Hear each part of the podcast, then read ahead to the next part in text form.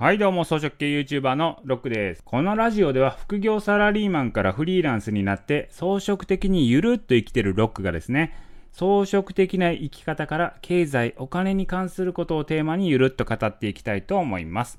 はい、今回は6回目ということで、装飾系サラリーマンの仕事術2回目ということでお送りしたいと思います。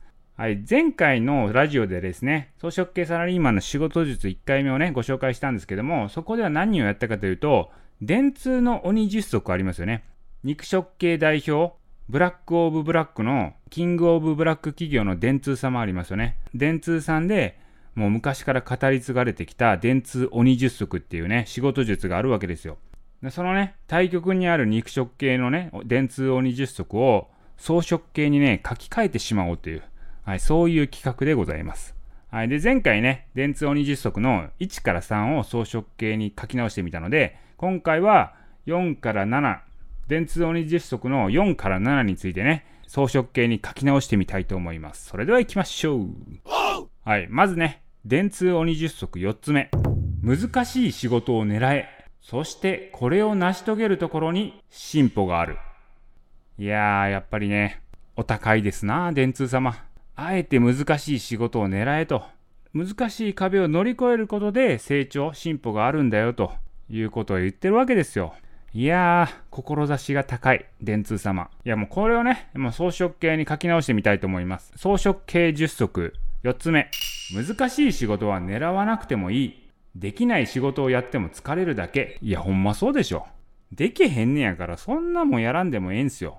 しんどい。できる人がやったらええねん、そんな。わざわざできないことやらんでもいいと思うんですよ。今の時代ね、できる人っていうのはいっぱいいると。もう適材適所ですよ。できる人がやる。ま、もう自分にね、どう考えてもできないようなことを頑張ってやろうとするのはね、しんどい。もうこういうのね、フリーランスとかなってみたらわかるんですけれども、仕事する上でいろんなプロフェッショナルがね、もう各領域でいるわけですよ。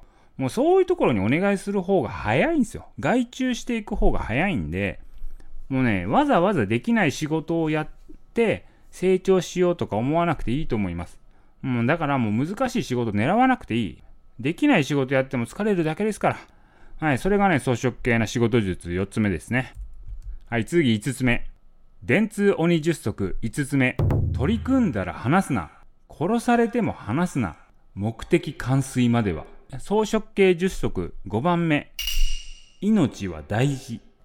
いやもうほんまそうでしょ。電通さんどういうことなんと。取り組んだ仕事は話すなと。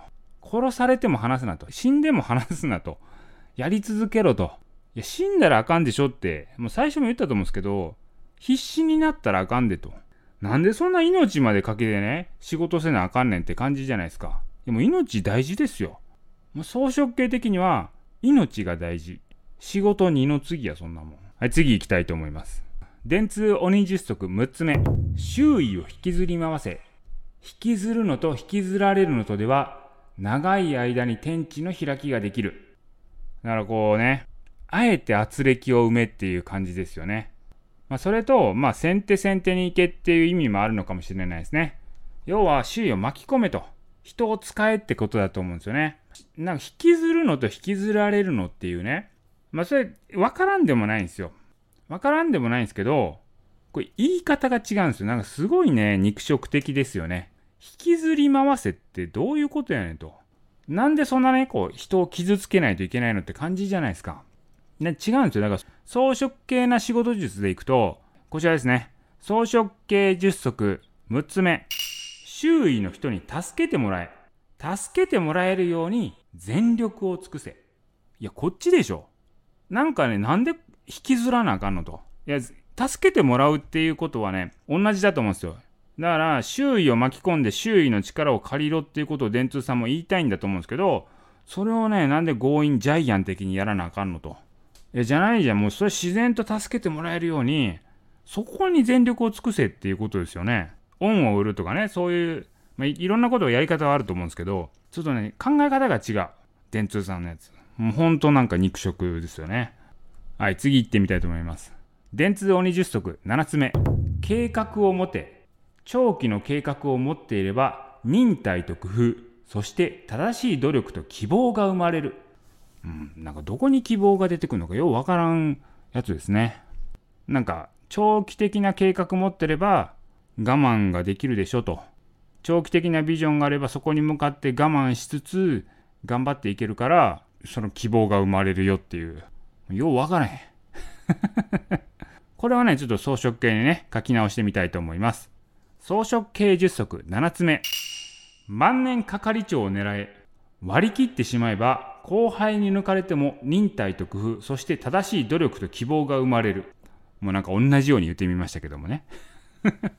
長期にこう我慢してね、頑張っていくっていう計画をね、立てれば希望が生まれるよっていうのが電通さんなんですけど、いやもういいよ。今のままでいいと。万年係長でいいと。そうやって割り切っちゃえばですよ。まあそれはそれでですね、まあ後輩に抜かれた時の忍耐力っていうのは必要になってくるんで、まあそこの工夫と正しい努力っていうのがね、生まれるんじゃないのかということですね。はい。てな感じで、装飾系な感じにしてみました。まあ、若干、だんだんこう無理が出てきましたけどね。いずれにしてもこの電通さんの肉食系鬼10足っていうのは、昔はすんげえこう奮い立たせられたんですけど、今見るとほんまなんか吐き気しますね。すいません。電通さんからこれ CM 来なくなるかもしんないですけど。とりあえず今回はね、7つ目まで行きました。次回にね、8つ目以降ね、やっていきたいと思います。今回のラジオは以上です。